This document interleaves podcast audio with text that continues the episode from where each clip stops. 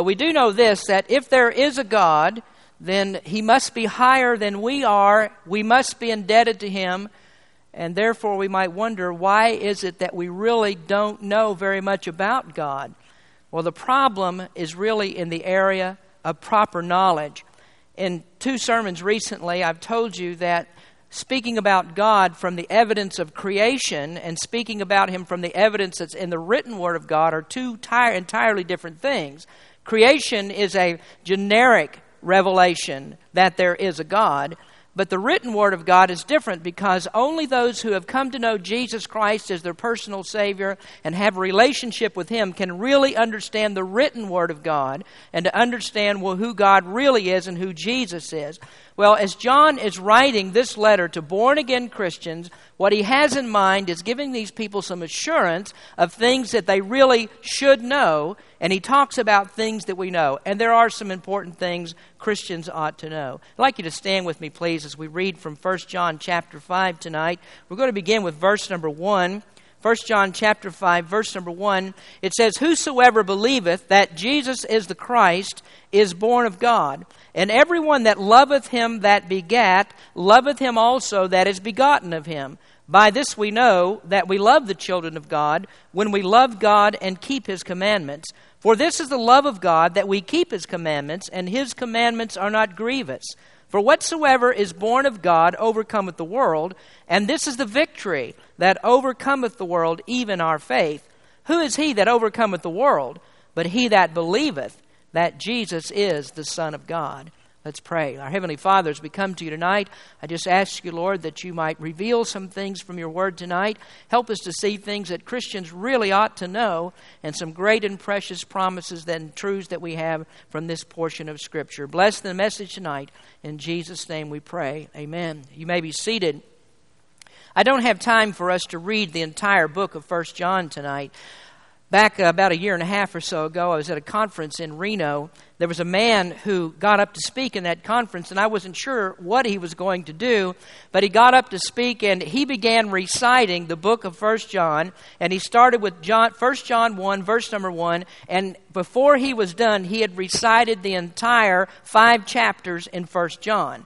Well, I can't do that, and I don't even have time to read it all tonight, but I would encourage you on your own time, you really ought to take some time to read 1 John. Because here we are in chapter 5, and this is really the uh, conclusion of an essay that John writes about some things that Christians ought to know. In the first four chapters, John uses the word know 19 times, and here in this fifth chapter, he uses that word eight times heard a story once about some lawyers who were discussing their knowledge of the Bible, and one of these lawyers was telling the other one how that he had just become a Sunday school teacher in his church.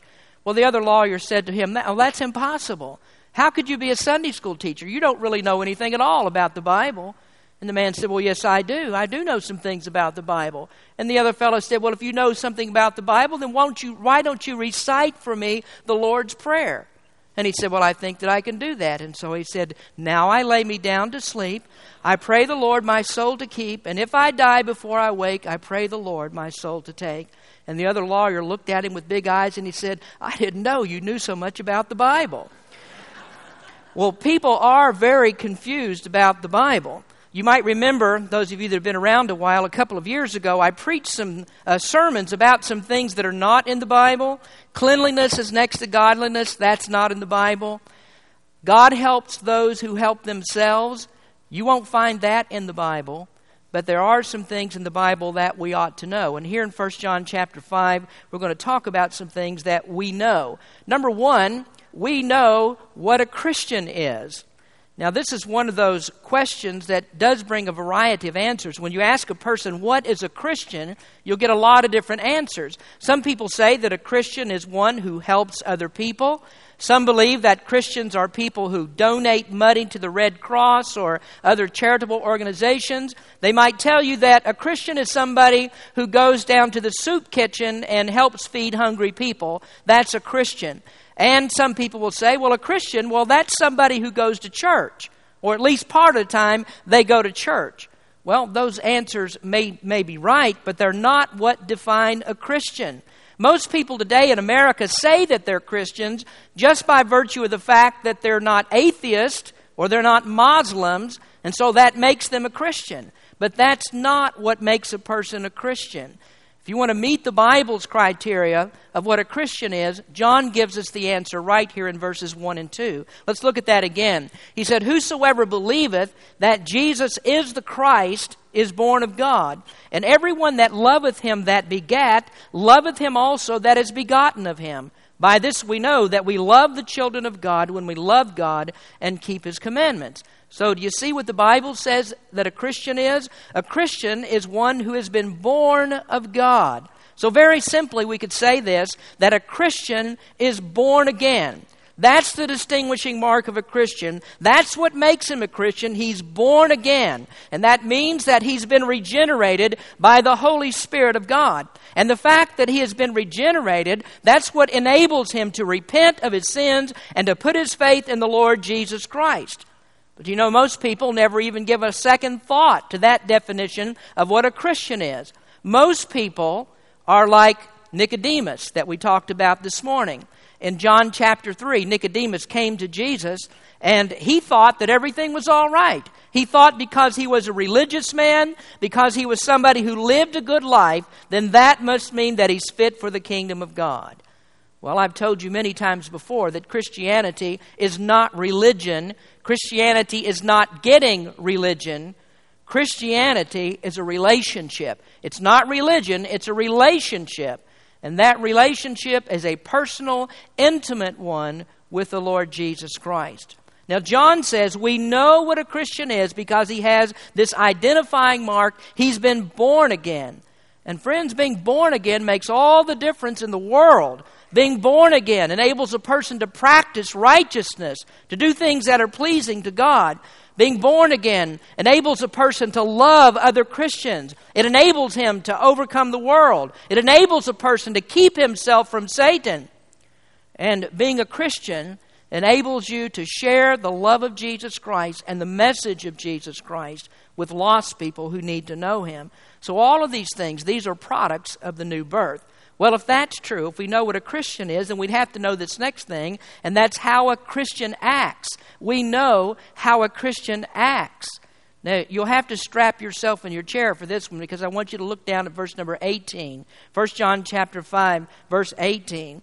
It says, "We know that whosoever is born of God sinneth not, but he that is begotten of God keepeth himself, and that wicked one toucheth him not." Now, right there, all of us might think this I can't be a Christian. I could not be a Christian because the Bible says right here a born again Christian does not sin. And you know that there are some people who've taken this verse and they've used it to mean or to uh, teach a doctrine of sinless perfection. Many of the Pentecostals and charismatics and some of those folks believe in sinless perfection. And they say, well, we don't sin anymore. Once we get saved, we don't sin any longer. I actually knew a Baptist lady who said, I stopped sinning. I don't sin anymore. Well, this is a very tough statement to live up to. Whosoever is born of God sinneth not. Well, before we sink in despair over that verse, it bears a little bit more investigation. Because, first of all, if John said born again Christians don't sin, then it really would have been pointless for, for uh, all of the writers of the New Testament to deal with this very issue. And that's how Christians often fall into sin. So, why would he write this? The Bible tells us that we need to watch out for Satan. He's the roaring lion who goes about seeking whom he may devour. Well, if we don't need to worry about him, if we can't sin, then what's the whole point of writing about that? in 1 John chapter 1, John has already written about Christians who sin because he says, if we say that we've not sinned, then we make him a liar and his word is not in us. Well, so John has to be talking about saved people there because lost people don't have the word of God in them. Well, as we look at that verse, then what does it mean? What does it mean when it says a Christian doesn't sin?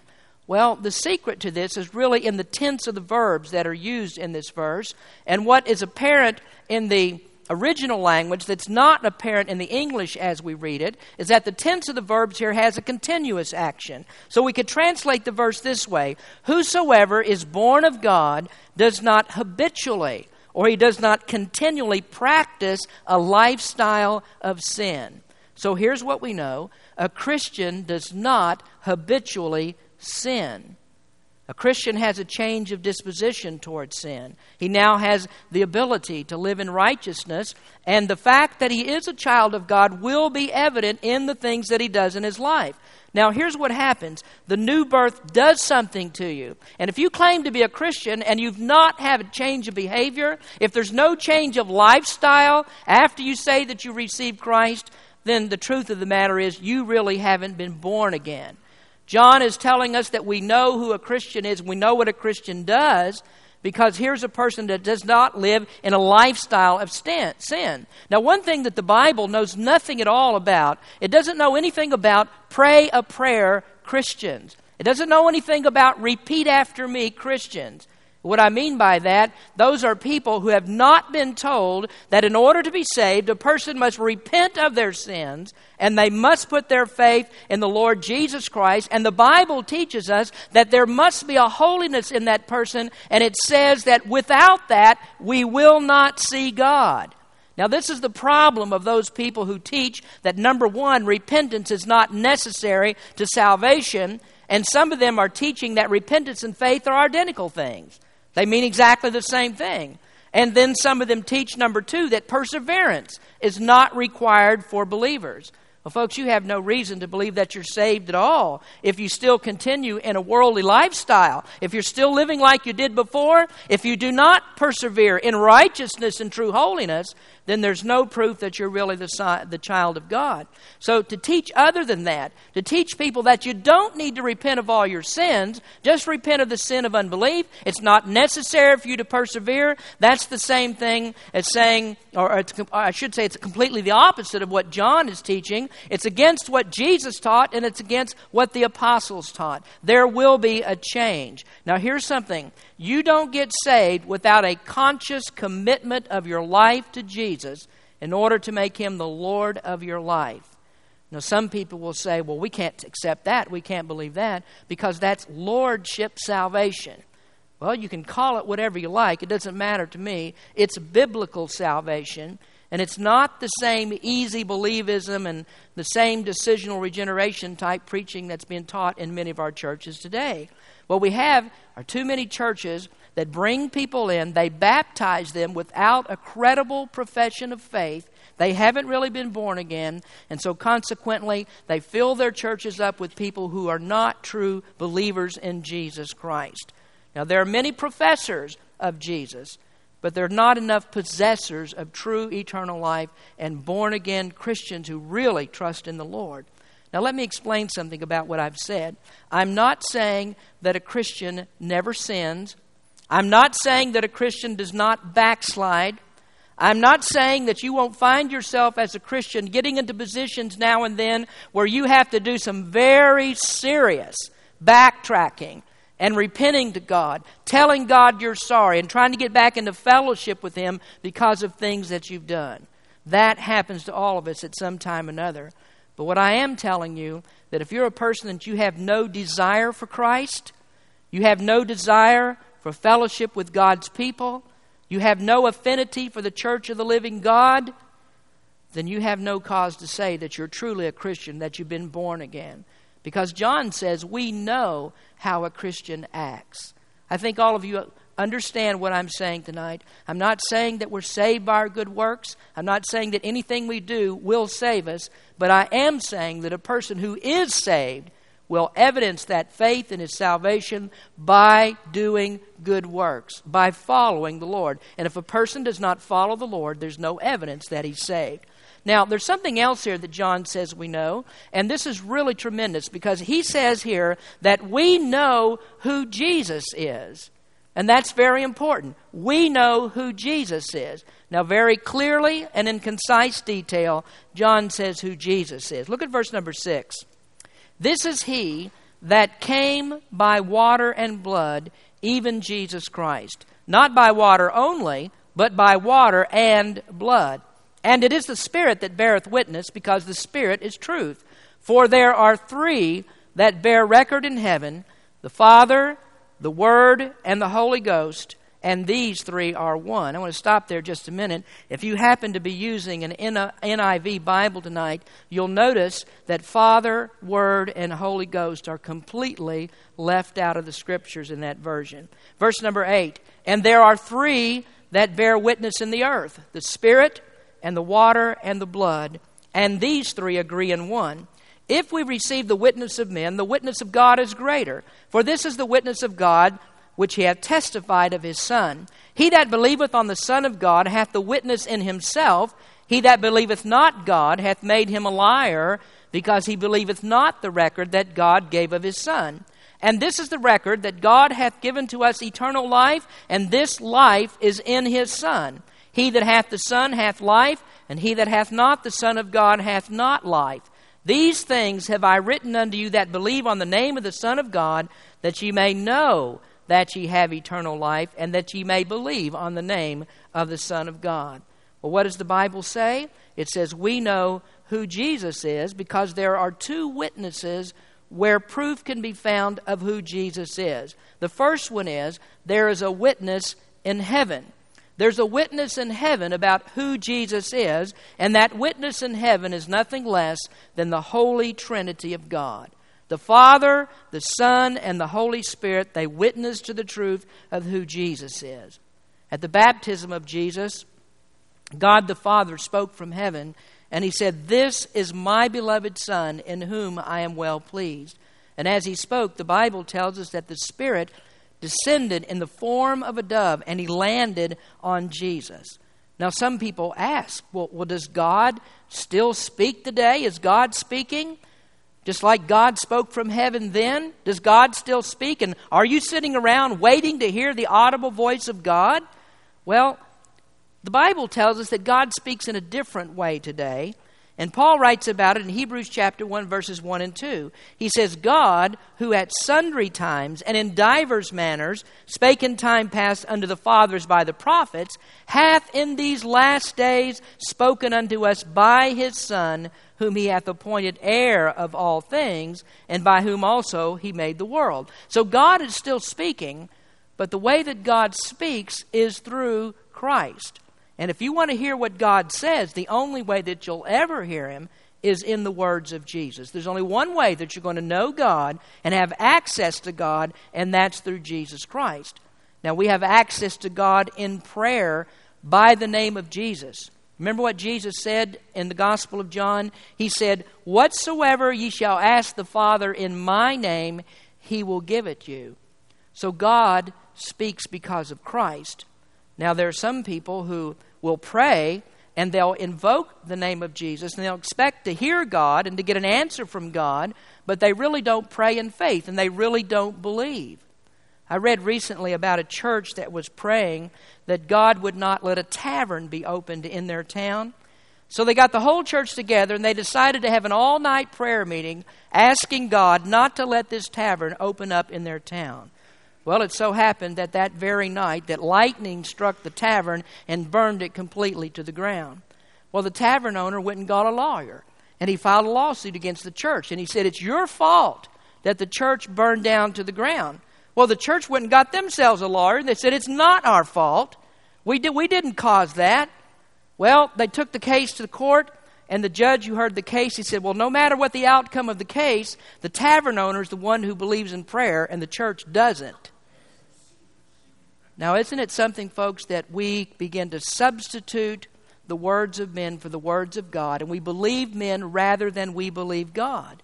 Men will believe in evolution despite the witness of God that we find in the Bible.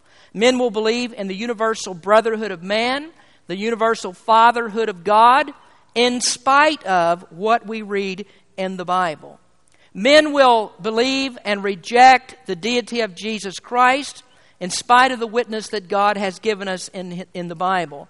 And there are so many people who believe that the salvation of their souls is dependent upon something that they do, some sacrament that they have performed, being baptized, taking communion, uh, being confirmed. Uh, but going to confession, whatever it might be, and they believe all of those things in spite of the witness of God that we find in the Scriptures. But John says, We have the witness of God, and God's witness is always truthful, it's always right, and you can always trust that witness. In verse number 9, he said, If we receive the witness of men, and we do, we receive the witness of man. He says, Well, if you receive the witness of man, the witness of God is greater. But we also have a witness in another place. Not only is there a witness of who Jesus is in heaven, but there's also a witness on the earth. And John says there is a witness on the earth, three things that bear record of who Jesus uh, who Jesus is. That's the spirit, the water, and the blood. Now, there are a lot of different opinions about what John is talking about when he says the spirit, the water, and the blood. And not everybody interprets this passage exactly the same way. And there are, in fact, different interpretations that don't actually do any violence to the scripture. You, you may take a different interpretation and still come out with something that's truthful. So let's talk about these three things for just a moment. The first one he talks about is the Spirit. And the most natural reading that we would have there is that John must mean the Holy Spirit. And if he means the Holy Spirit, then we know that it is certainly true that when a person places his faith in Jesus Christ, that God's Spirit comes to live within him. There's the presence of the indwelling Spirit. In Romans chapter 8, verse 16, Paul said, The Spirit itself beareth witness with our spirit that we are the children of God. And so the Holy Spirit comes to live in us, and He witnesses with our spirit that we have truly trusted in Christ and we have become God's children. Now, one of the things that the Holy Spirit does, He is constantly pointing to Jesus. He always does that in regeneration when you need to be saved, the Holy Spirit points out who Jesus is and He leads you to Jesus to believe in Him. And then after you have trusted Christ, the Holy Spirit continues to keep all of the focus on Jesus. We notice that the Scriptures never say that the Holy Spirit magnifies and centers His attention on Himself. You never find the Holy Spirit doing that. The Holy Spirit is never prominent, He always points to Jesus. And anything that takes the focus off of Jesus is not being done under the power of the Holy Spirit. Now, in fact, there is a power, there is a spirit that does that, but that's not the spirit of Jesus Christ. It's the spirit of the Antichrist. Now, all of this business about tongue talking and faith healing and slaying people in the Spirit, all those things that people do to magnify the Holy Spirit, that's not the work of the real Holy Spirit. And the scriptures bear that out. That's not what the Holy Spirit came to do. The Holy Spirit came to magnify Jesus. He does it in regeneration, and He does it the, as the focus of our Christian lives. So, John may be speaking here about the Holy Spirit. But then there are some people who say, well, if he's speaking about the Holy Spirit in verse number, number uh, uh, 8, as he did in verse number 7, then that would be redundant. There wouldn't be any reason for him to talk about the Holy Spirit again, and so John must be talking about something else. So perhaps John is talking about the witness of the gospel. He's talking about the Spirit of Christ as it's contained in the gospel. And certainly we would have to say the gospel is a witness of Jesus. The gospel is Jesus. The gospel is only Jesus. There's no other way that a person will ever be saved except by the gospel of Jesus Christ. And so, if you want to say that what he's talking about here is the spirit of the gospel, well, that's all right. You haven't done any damage to the scriptures because that's a good interpretation. But whichever it is, we have a powerful witness, either by the Holy Spirit or by the written gospel, the gospel of Jesus Christ, the living word of God, and that tells us who Jesus is. Now, the second thing that he talks about here is the water.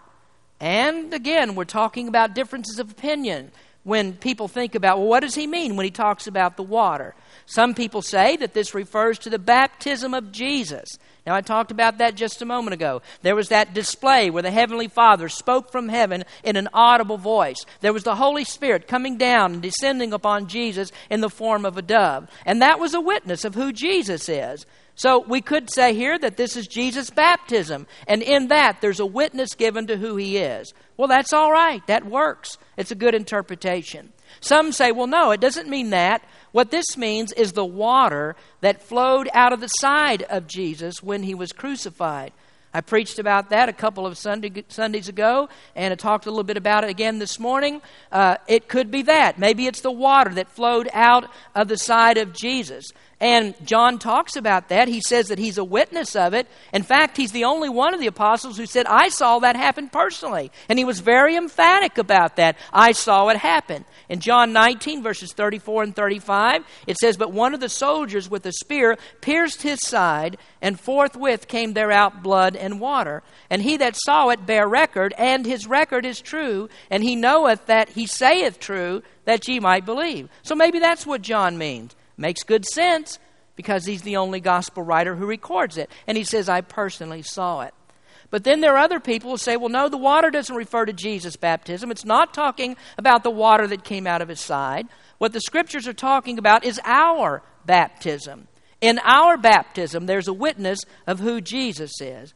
And I would have to say that certainly that is true, Christian baptism is a testimony of the gospel of Jesus Christ, of who Jesus is and what he's done.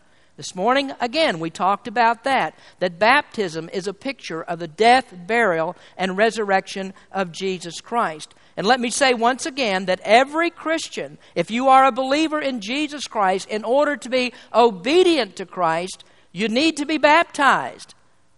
Baptism is a picture of what you have believed in your heart and in order to be obedient to the Lord, people ought to be baptized. Now, there are people that are saved, of course, without being baptized because baptism has nothing at all to do with your salvation. But what baptism does show is that you have embraced the truth, you have believed the truth, and now you want to be identified with Christ, and you want to publicly confess that you have believed in Christ. And that's why we make this a public ordinance. It's why we have a, bap- a baptistry right here in our church. So everybody can witness the public confession of someone who has believed in Christ. Now, you might be ignorant of baptism because somebody didn't tell you about it. But if you want to be more than a believer and you want to be called a true Christian, then you need to be baptized.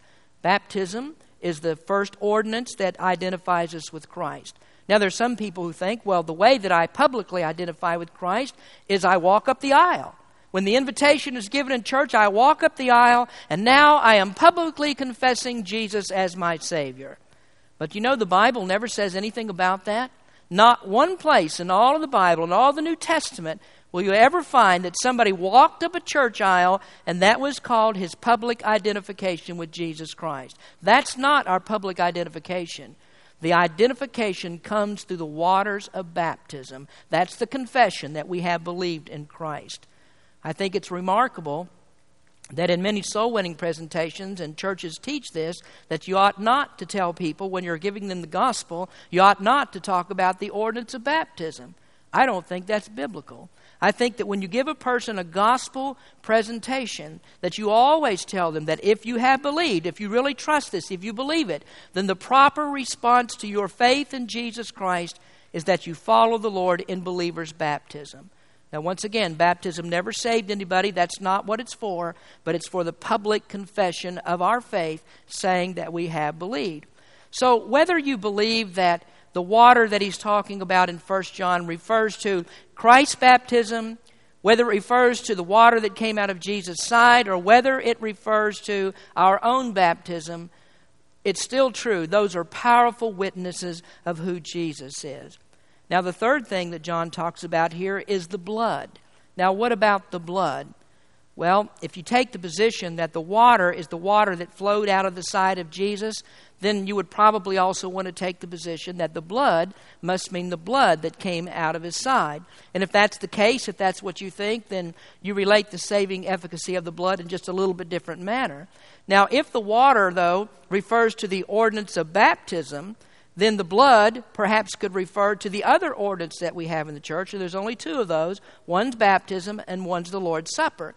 And when we meet together to take the Lord's Supper, if you want to call it communion, whatever, when we take the Lord's Supper, we take the fruit of the vine, and the fruit of the vine represents the blood of Jesus Christ that God used as the redemption price to pay for our sins.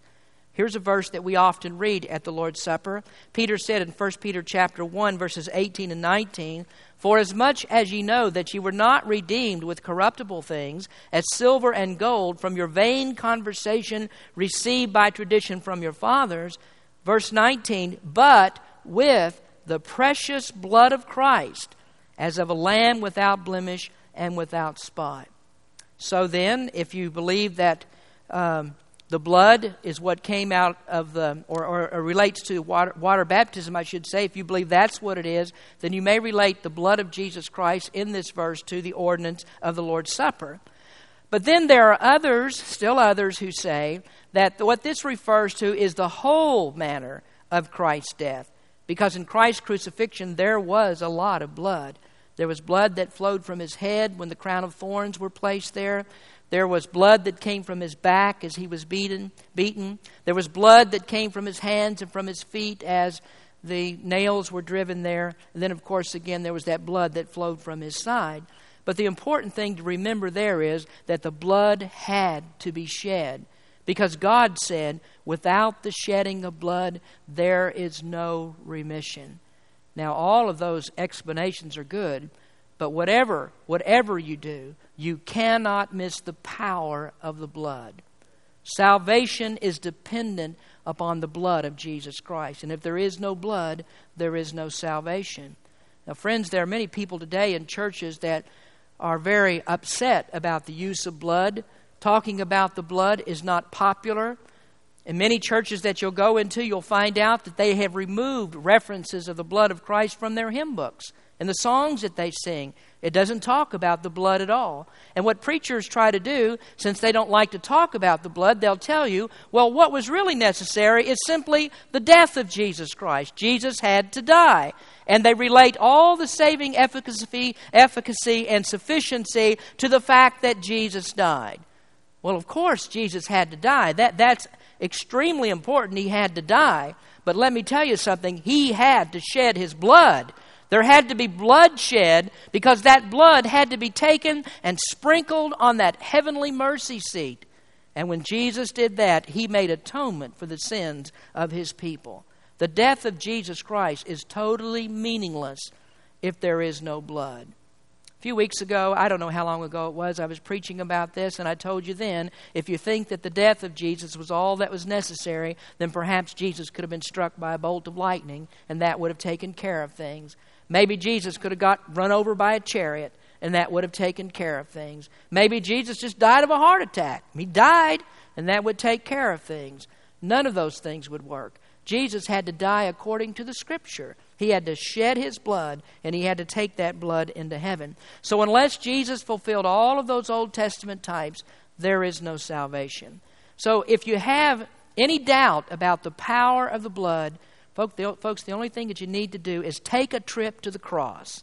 Take a trip to the cross and look and see what Jesus did there and the blood that flowed from him, the bloodstains of the Son of God. That's the redemption price for our sin. So John says we have a witness in heaven and we have a witness on earth. Both heaven and earth declare the glory of the Son of God. Now let me go on. I just want to give you one more. And this last one is number four we know the truth. John says, We know the truth. Now, lots of people are confused. There are many different opinions about things. People are confused, as I said, about what a Christian is. People are confused about how a Christian acts. They're confused about who Jesus is. But John says, We know the truth. How do we know the truth? Well, look at verse number 20. And we know that the Son of God is come and hath given us an understanding that we may know him that is true, and we are in him that is true, even in his Son Jesus Christ. This is the true God and eternal life. Now, write this down. How do you know the truth? Because God gives understanding. John says, God has given us understanding. That's how we know the truth. Now, God hasn't given everybody understanding.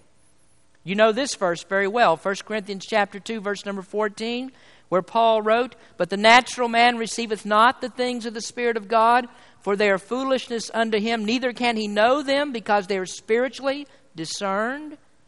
God hasn't given everybody understanding of the truth. Now, many people are confused about things, and the reason is God has not given them understanding. What happens when you have understanding? I'll tell you exactly what happens when God gives you understanding. You put your faith and your trust in the Lord Jesus Christ. You repent of your sins. You trust Him. That's what happens when you get understanding. Understanding means that you now recognize the personal, soul saving ability of Jesus.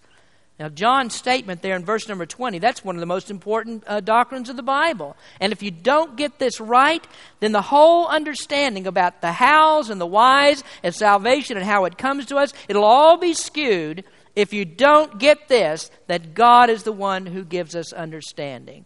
I can pick up my Bible and I can read it cover to cover, every single word in this Bible, and unless God gives me understanding, I won't know anything that it's about. God gives me the understanding. My IQ does not do that. Doesn't matter how smart that I am. All of my schooling does not give me that. It doesn't prepare me for it. All of my secular training, all of my intellect, none of that is sufficient to prepare me for what God has to say in His Word. The only way that I'll ever understand it is when God gives me the understanding. Now, if not, then we could just take the Bible and hand it to anybody. And we say, well, have at it. You can understand it. But they can't because understanding is not a product of man's ability. This is God's territory. And unless God, in His good pleasure, sees fit to open the eyes of men's understanding so they see the truth of the gospel, the saving truth of the scripture, they'll never be saved. Have you ever thought about this? What is it that makes the difference in you? Why is it that you believe and maybe that person that's sitting next to you, everybody here, I think, tonight, I know most of you, everybody uh, has confessed the Lord as Savior. You're saved that you're saved.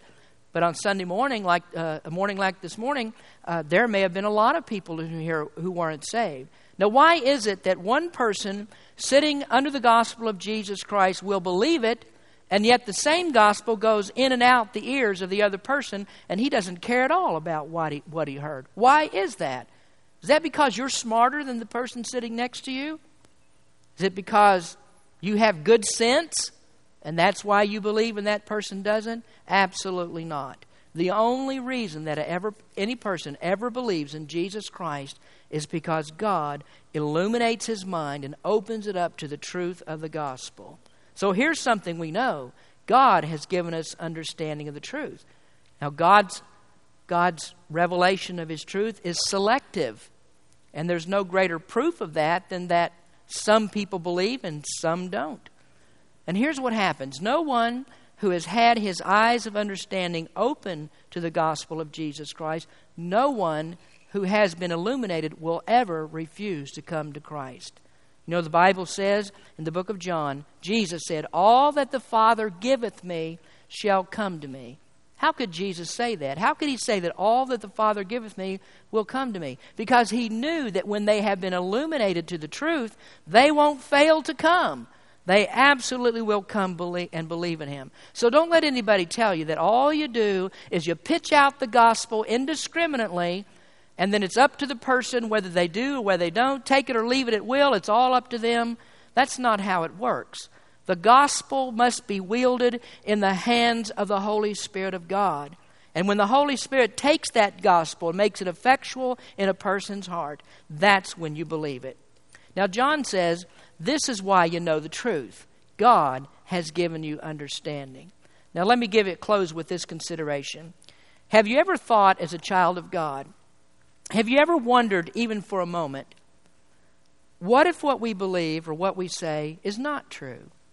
What if what I have believed is not really true and somebody else is right? What about all these other people out here of all kinds of different interpretations of Scripture? What if they're right and we're not right?